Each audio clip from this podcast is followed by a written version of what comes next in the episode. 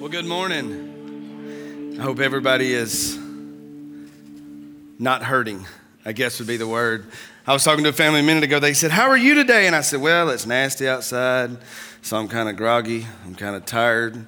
I feel really fat. Um, but other than that, I'm perfect. Today's a great day. I mean, you know, this is post holiday syndrome. Um, and we still got one more week. And, you know, you get to that point where you're just like, you always try to watch what you eat. You're going to do better. But you know what? One more week, let's just let it fly.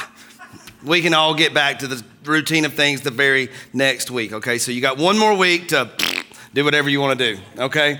Um, no, I hope this today finds you having a. Um, a post Merry Christmas, if you would, and I hope that you found yourself making a lot of memories and and I hope that, that you had a, a, wonderful time being with your family. And, and I just kind of want to share right quick just one of a memory that really has nothing to do with Christmas, but it, it's a reflection of what God is doing here um, that took place. I think it was actually the week before Christmas. Um, you know, you know, I won Dad of the Year award last week for planning communion and birthday party all on the same day. So again, I, you'll hear that I just stack up these awards all the time. The other night, we're sitting in the living room. We had already told the kids to go to bed, and and you know how you can just hear that murmuring that's coming from the bedroom?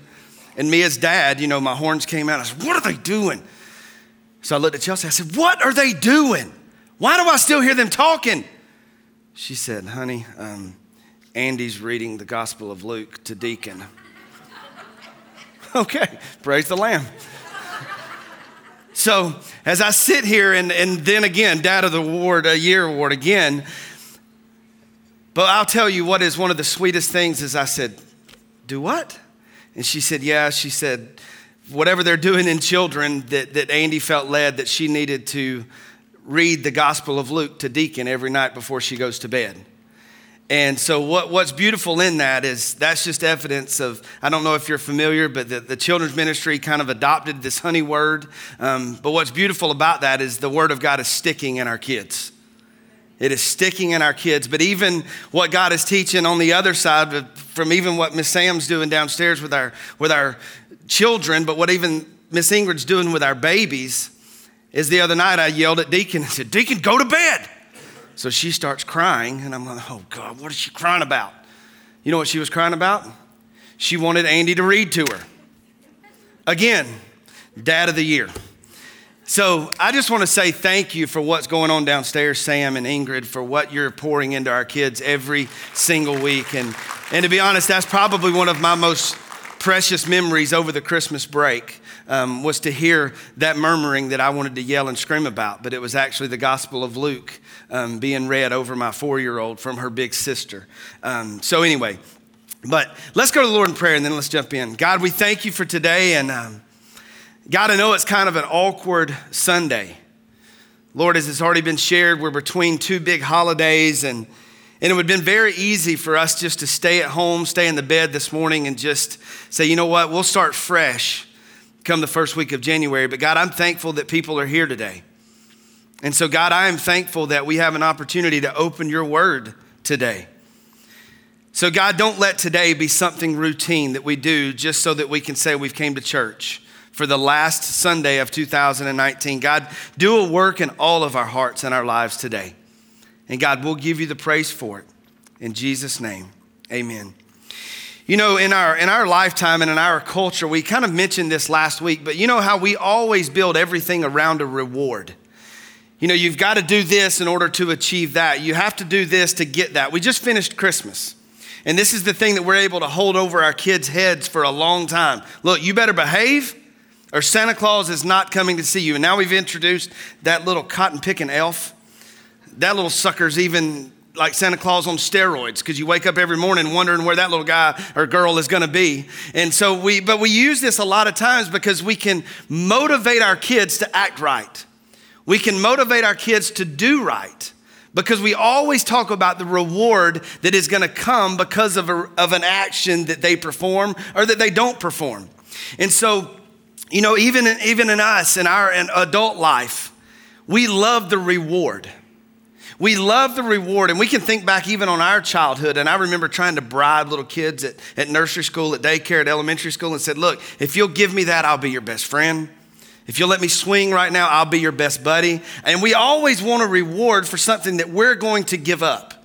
And so we always like to talk about the reward. And our concept is, is if you will help me, then I'll help you. And that's kind of our attitude because the rewards motivate us.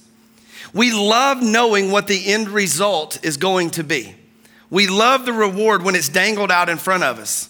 But if you've ever noticed something, that a lot of times with a reward, there's a process in order to get the reward. There's a journey in building up to the reward. You know, I know around the Christmas holidays, your kids are at home, and, and look, I'll go ahead and tell you how many of you have undecorated for Christmas? God, praise the Lamb. I always used to be that New Year's Eve guy. You know, New Year's Eve is when we're going to tear it all down. But now, the older I get, I realize that it's just less hazards if all that Christmas junk is up. But look, here's a great time to use your kids. Use your kids. Look, you offer them a dollar. Hey, if you, I'll pay you a dollar if you'll help me undecorate the tree man, when they get that dollar, they're rich. They're loaded, right? I mean, they, they have to figure out where they're going to spend this dollar. But again, we dangle that reward right out in front of them. But then all of a sudden, they begin, they'll get two or three decorations off, and then everything else kicks in, and we know that their brains go chaotic, and then they disappear. And then you say, Well, where are you not finished your job? Well, well, go ahead and give me my dollar.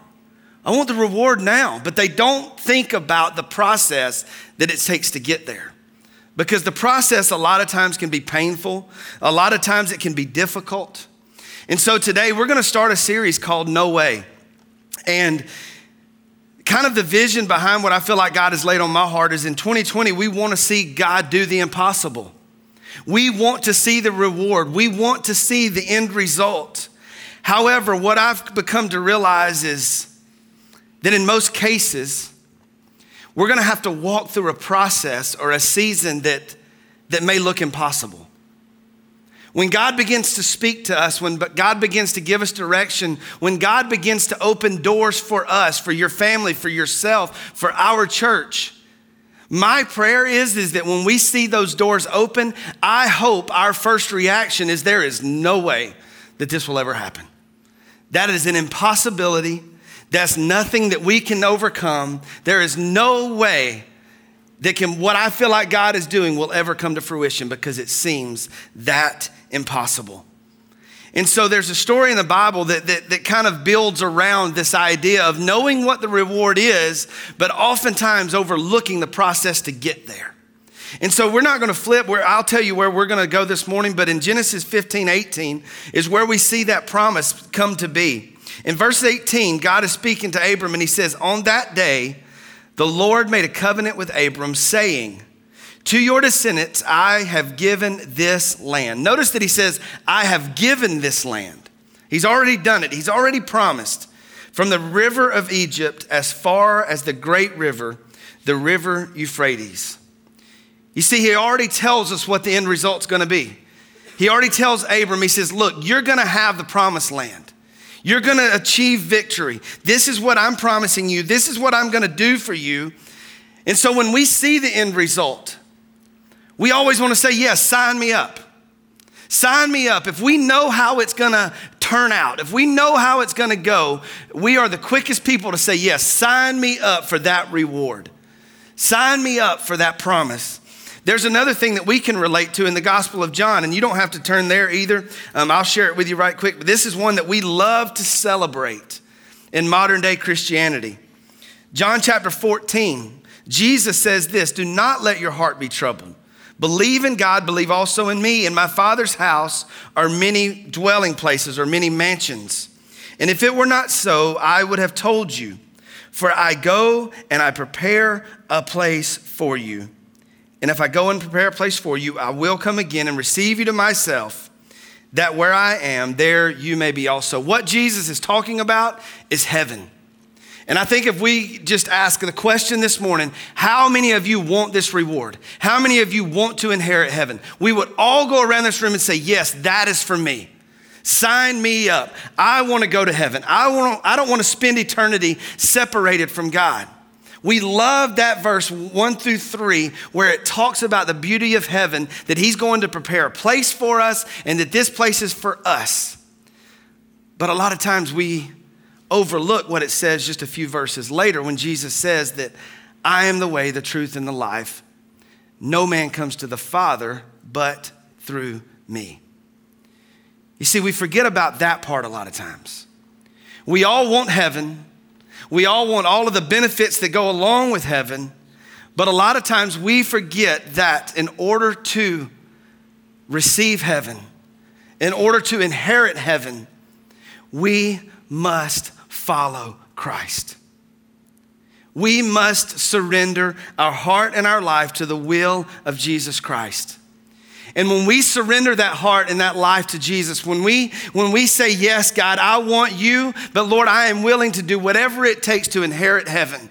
We know that that comes through faith just by trusting in him as savior. But if there's true faith there, what's going to happen is he's going to call for our obedience.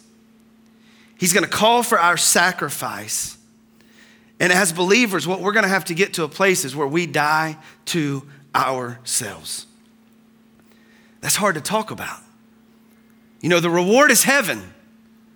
The reward is heaven. Yes, sign me up. But what we overlook a lot of times is the process the process of obedience, the process of our sacrifice, the process of what we're going to have to give up in order to follow Him. But we all know that through the journey of following Jesus Christ, by being obedient, it's going to come with obstacles. It's to come with things that we don't necessarily want to give up. It's to come with things that we don't necessarily want to sacrifice. And when God begins to reveal things to us in 2020, there's one thing that's to get in the way from us being obedient. There's one thing that's to get in the way from us doing and walking through the doors that God opens for us.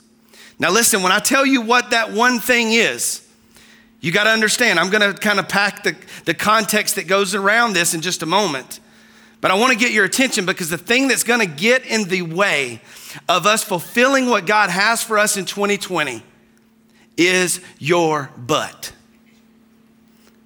This is not a New Year's resolution. Look at Tommy. Tommy's going, what? This has nothing to do with exercise plan.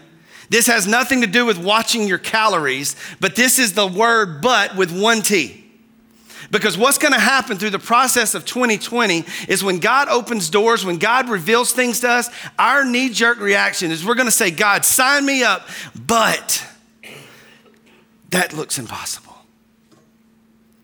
God, sign me up for the reward, but I don't know if I'm ready to give that up. God, continue to lead me, continue to show me, but God, don't ask me to give that up. God, I, I, don't have time to give up right now. I don't have the finances to give up right now. God, I don't, I don't want to do this because I'm comfortable where I'm at. I'm comfortable doing what I do. But what we're going to look at today is actually the word that translate to bud is the word nevertheless. Is nevertheless. And that's what I'm going to do is kind of catch you up and explain to this, along with the promise that God has promised Abram in Genesis chapter 15, I believe it was. But we're going to see now in the book of Numbers where this promise is coming to fruition. God has already promised the Israelites the promised land. He knows He's already told them, You will see the victory, you will achieve this reward. Now, all of a sudden, Moses and the Israelites have arrived on the outside skirts of the promised land. And they're standing looking at God's promise. They're standing at looking at the reward. They're standing looking at what God has already told them is theirs. But then this is where things get a little bit funny to me. I love God's sense of humor. I want you to flip to the, the book of Numbers. The book of Numbers, chapter 13 because there they've been obedient. We know that they've seen a lot of impossible things. We know that there's been a lot of grumbling. There's been a lot of buts, if you would, that have gotten in the way because they've questioned what God was doing. They thought God had deserted them. But then all of a sudden, they would face an impossible situation, and God again would show himself faithful and fulfill the promise that he had placed in front of them, and that was to take care. But in Numbers chapter 13, verse 1, Look at what the word says. It says, Then the Lord spoke to Moses, saying, Send out for yourself men, so they may spy out the land of Canaan, the promised land, which I am going to give to the sons of Israel. There's a promise again. He says, Look, you're here, but I want you to spend, send the spies in, and I am going to give you this land. And you shall send a man from each of their fathers, their tribes, every one a leader from among them. You know, when I read this, I, have read this story before, but in this particular context, I read it and I thought, how interesting is it that, that God's already promised them the promised land? He's already told them that it was going to be theirs. So, why in the world would God want to send the spies in so that they would see what they were going to have to face in order to overtake the land? He's already told them they've won, so wouldn't it just be easier to send them on in, let them win, let him be shown victorious, and, and let it just check it off that mission accomplished? But instead, he sent the spies in, and I asked the question God, why did you do that? Why did you send them in? You and your all knowing power, you knew what they were going to see, you knew what they were going to be faced with. And what God showed me and what God revealed to me is there's many times that as God leads us, as God directs us, He wants us to see the impossible. He wants us to see the giants in front of us that we think there's no way that we can overcome this, there's no way we can defeat this, because when we recognize the giants in our lives, when we recognize the giants that God will show us in front of us as we're being obedient, you realize all that he is trying to do is show that he is bigger than the impossible.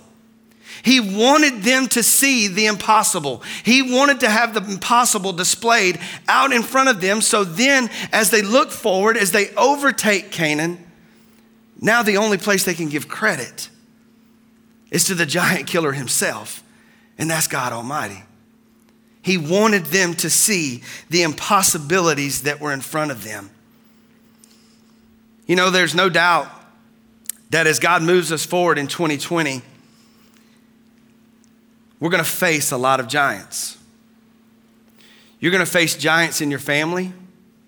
You're going to face giants in your ministry. You're going to face giants in your personal life. And there's going to be a lot of times that we feel like we're listening to the Lord. We're being obedient to where God is leading us. And then all of a sudden, we're going to walk through that door that God has opened. And all of a sudden, there's a giant staring us right in the face. And we're going to back up and say, wait a minute, God.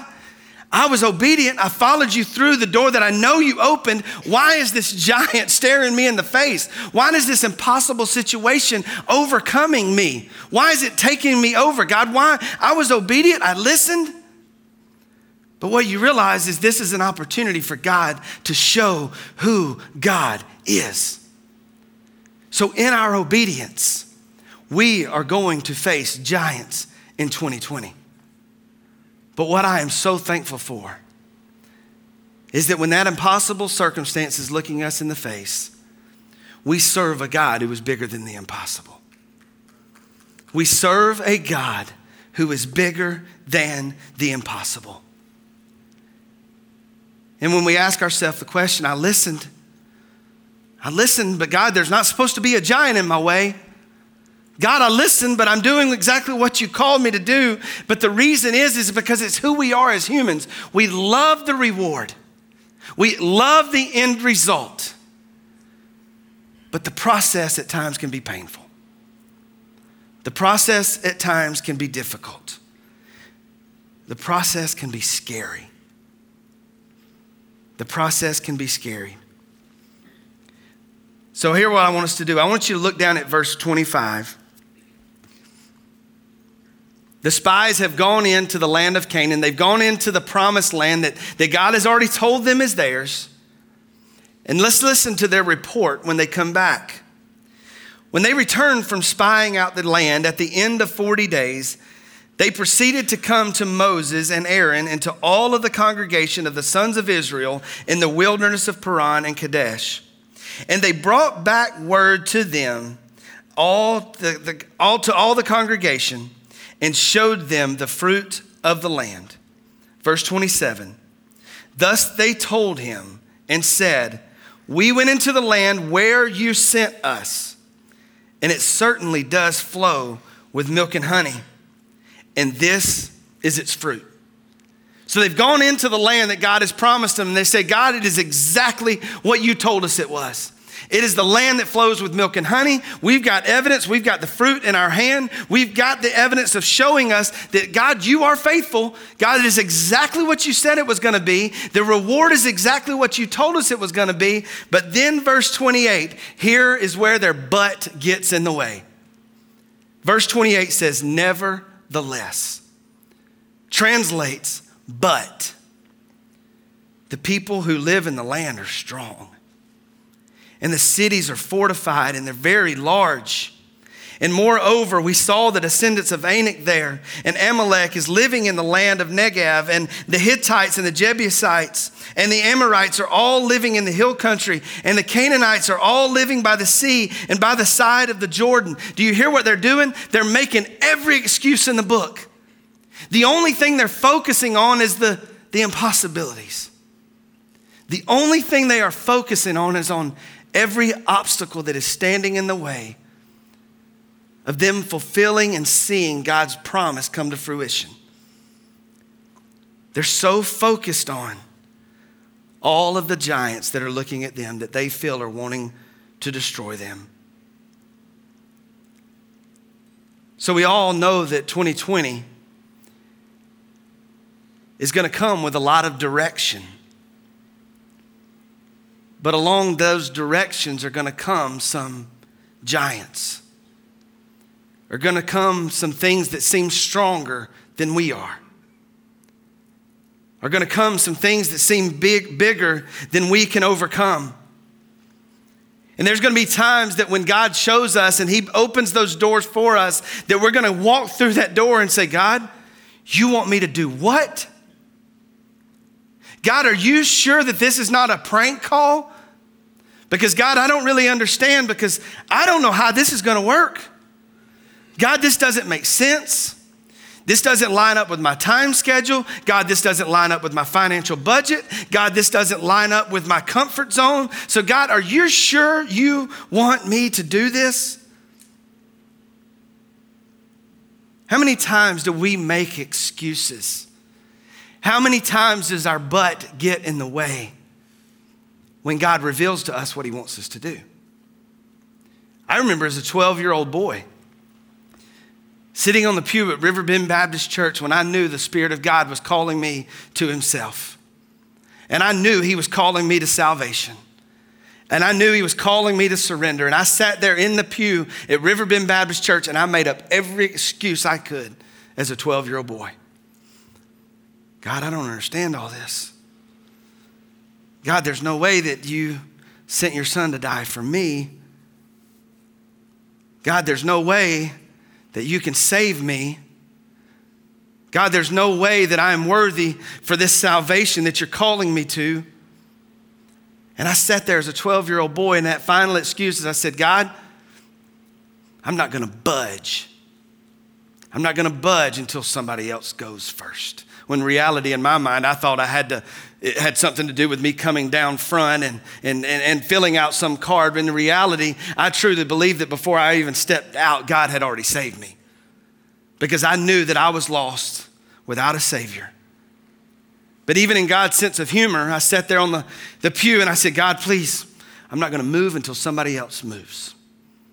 And because in my mind, I thought, ain't nobody going to move. Then all of a sudden, guess who moved? my best friend who was sitting right beside me. And so that was God showing me He was bigger than all of my excuses. How many times has God laid on your heart somebody for you to witness to, for you to share the gospel with? And how many excuses have you came up with? They'll get mad at me. They'll reject me. God, I'll mess this up. And then the list of buts goes on. God, Yes, we can see the vision, we can see the reward, we can see them coming to a place of surrender, but that process in getting there scares us to death. Scares us to death. How many times has God laid on your heart somebody that you need to go apologize to? How many times has God laid on your heart somebody that you've wronged or somebody has wronged you? And the Spirit of God leads you to address that and go to that person to make things right with that person. You better believe this is when big old butts show up. But God, I haven't talked to them in two years. God, I've not spoken with them in five years. God, there's no way that they're gonna, they're, they're liable to just to punch me right in the mouth when I say I'm sorry. And the list goes on and on. How many times have we made excuses that when God calls us to serve in a specific ministry, God, I'm unqualified. God, you can't use me in children's ministry. God, you can't use me in student ministry. God, you can't use me on the worship team. And the list goes on and on of all of the excuses. How many times has God called you to go? Maybe it's on a mission trip. Maybe it's something as simple as Send Sunday. Or maybe it is getting on an airplane and going to the other side of the world. And all of a sudden, you better believe every excuse in the book will come across your mind. I can't afford that. I can't go. I don't have the time. I've never flown before. I've never done this. I've never done that. And all of a sudden, every excuse in the world, we come up with it and we use it. How many times has God called you to give? Over and beyond what you're already given, and you're saying, God, I'm no CPA, I'm no accountant, but those numbers don't line up. Those numbers don't line up. So, God, you want me to give what? God, are you sure that's what you want me to give? Because, God, if I give that amount, that means I'm going to have to stop going to eat five times a week, and I'm gonna have to bump it down to four. God, that means I'm gonna have to give this up. God, that means I'm gonna have to give that up. And we come up with every excuse. And can I tell you, the only one that loves your excuses is the enemy? The enemy loves your excuses. The enemy loves your excuses. In my prayer, you're not gonna like me very much. But my prayer for our church is that God stretches us beyond our comfort. I remember as a young man, I heard my youth pastor at the time pray. His name was Lowell Whitmire, and he was praying that somebody would come to know Christ. And, and basically, he just prayed a prayer of misery over this man. I'm going, dude, that is the meanest prayer I've ever heard in all my life. And I was that little, you know, 16 year old boy that's hearing this man pray, and I'm sitting there peeking out of one of my eyes, going, dude, I see like horns. I mean, this is just like an aggressive prayer. But what I found out is he was so burdened for that person's soul that that temporary misery was what he was wanting to pray until that man surrendered his heart and his life to Christ. So I'm not saying that I'm going to pray with that much intensity about you, but I pray that in 2020 that you are stretched so out of your comfort zone that it is only God who will be leading you in that direction. And there's three things that God has burdened me with for 2020. And these are the areas that I'm hoping God stretches you. But here's what I want you to understand this is not a time that I stand up here and just say that I'm praying this over you, because here's the reality God is going to do this to my family, God is going to stretch us. But I am praying that our focus for 2020 is going to be here's where God's going to stretch you. It's going to be through the avenue of groups. It's going to be through the avenue of going. And it's going to be through the avenue of giving. And right now, you're already going, oh. I, here, here's how the enemy works. You're already coming up with excuses. You're going groups, not enough time. Going, I ain't getting on no plane. Giving, I'm already giving all I can give. And even right now, in this moment, the enemy is already at work. He's wanting you to report back with every excuse under the sun. Some of you are already going, man, maybe this isn't even the church for me. Because I ain't about no groups. I ain't about going and I ain't about giving. I'm not going to apologize. This is what God's laid on our heart in the direction that we will be going, not because Brian wants to, but because God, this is the direction that God is leading us as a church. this is how we're going to be obedient. It's through groups going and giving for 2020. And so I'm asking you to go ahead and pray. Pray that your butt doesn't get in the way.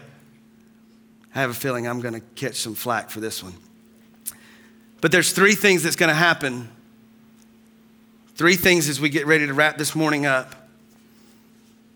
There's three things that are going to happen when our butt does get in the way, when the nevertheless gets in the way. Number one is we're going to point out all the difficulties. Verse 28, we read just about that a moment ago. He, he went and he unloaded all of the things. They're very large, they're already fortified, they're already established. So they came up with every excuse under the sun. And some of us, all of our excuses are going to be time, they're going to be commitment. We don't like change. I'm comfortable doing what I'm doing. But can I tell you, as I look back on my journey through ministry, with every change came fear. With every change came doubt. But also with every change came God's faithfulness. You see, I graduated college and went into the well drilling business. Don't ask me what that has to do with anything spiritually. Don't know. But what I do know is the month God called me away from well drilling, I made more money as a 28 year old man than I've ever made in all of my life in one month. And I knew that through an injury of my hands, God was leading me another direction. And I said, God, you want me to do what? You want me to walk away from this amount of money to be a school teacher? God, are you sure about that? And so I put my yes on the table and I said, All right, God, I'll go back to school. I've already got a degree, but I'll go back and do whatever it is you want me to do. And so I became a PE teacher and a coach. Left behind well drilling. Man, praise the Lamb for that one. And then as I stepped into school teaching and being a coach, I was like, God, what does this have to do with ministry? And then all of a sudden, FCA fell in our lap. We were able to be a huddle coach for the next eight or nine years, where I can't tell you how many teenagers we saw come to know Christ. And then through that journey, I get a phone call from a local church and it said, Hey, we would love for you to interview as the middle school youth pastor. I said, Do what? no, I know nothing about churches. I know nothing about ministry. I'm good being my coach. I'm good being, I'm, I'm good, God. I got this. Within two months, I was a middle school student pastor, bivocational, teacher, coach, new dad, new husband, and now a middle school youth pastor. And then all of a sudden, God began to open another door. And He says, I want you to walk away from the, the teaching and the coaching thing, and I want you to, full, to fulfill this full time obligation in ministry in the church. And man, I can tell you right now, I gave every excuse under the sun. God, this teaching thing, man, it's, it's secure. I've really got to mess something up to lose this job. God, I've really got to, I've really got to mess this up to, to, to lose this. So, God, I think I'll just stay where I'm at. Within the next 10 months, God transitioned me from being a teacher and a coach into full time ministry. I knew nothing about it.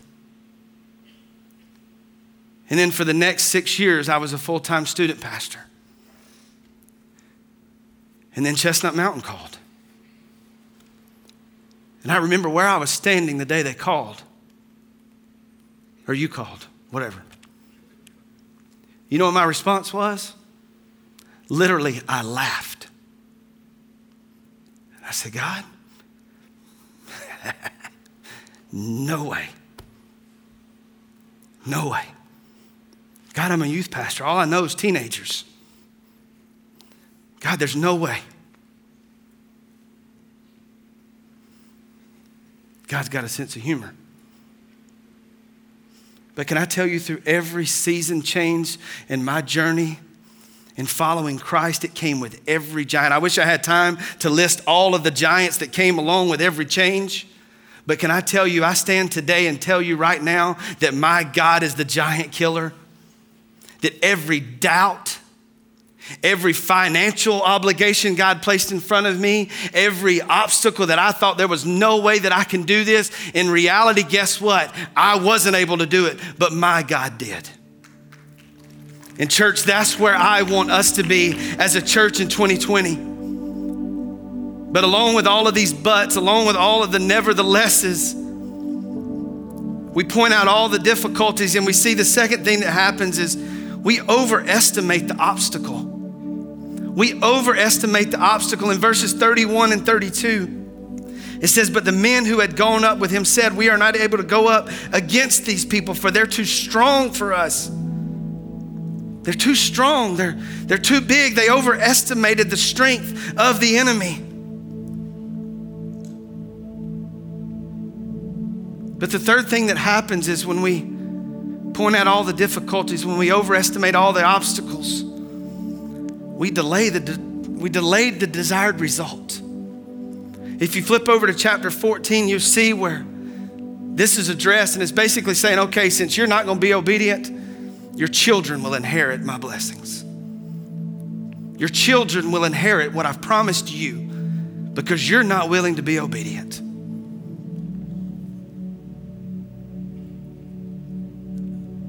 But I can tell you right now, church, while I'm praying that God stretches you, while I'm praying that God makes you uncomfortable, while I'm praying God makes me uncomfortable, while I'm praying that God makes my wife uncomfortable. On a side note with that, every season of change in ministry, guess what my wife's first response was in every door? No. No way. No way.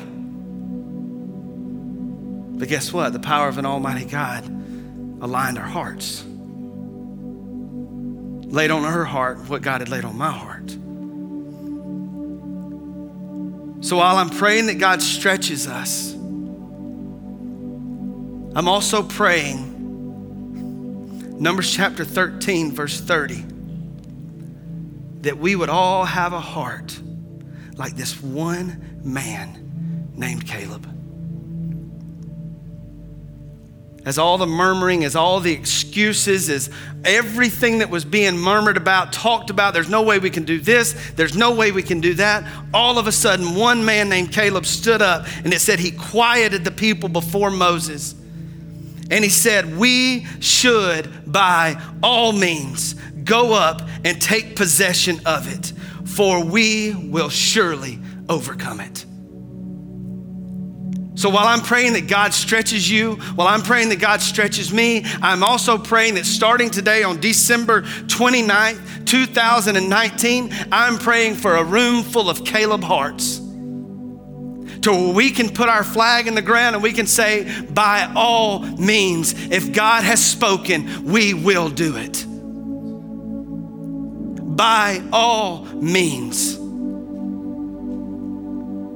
And so when God leads us to do the impossible, you don't have to have faith in me. You don't have to trust me. You don't have to trust this staff. You don't have to trust this team. All I'm asking you to do is trust Him. And by all means, if He leads us in that direction, He will see it through.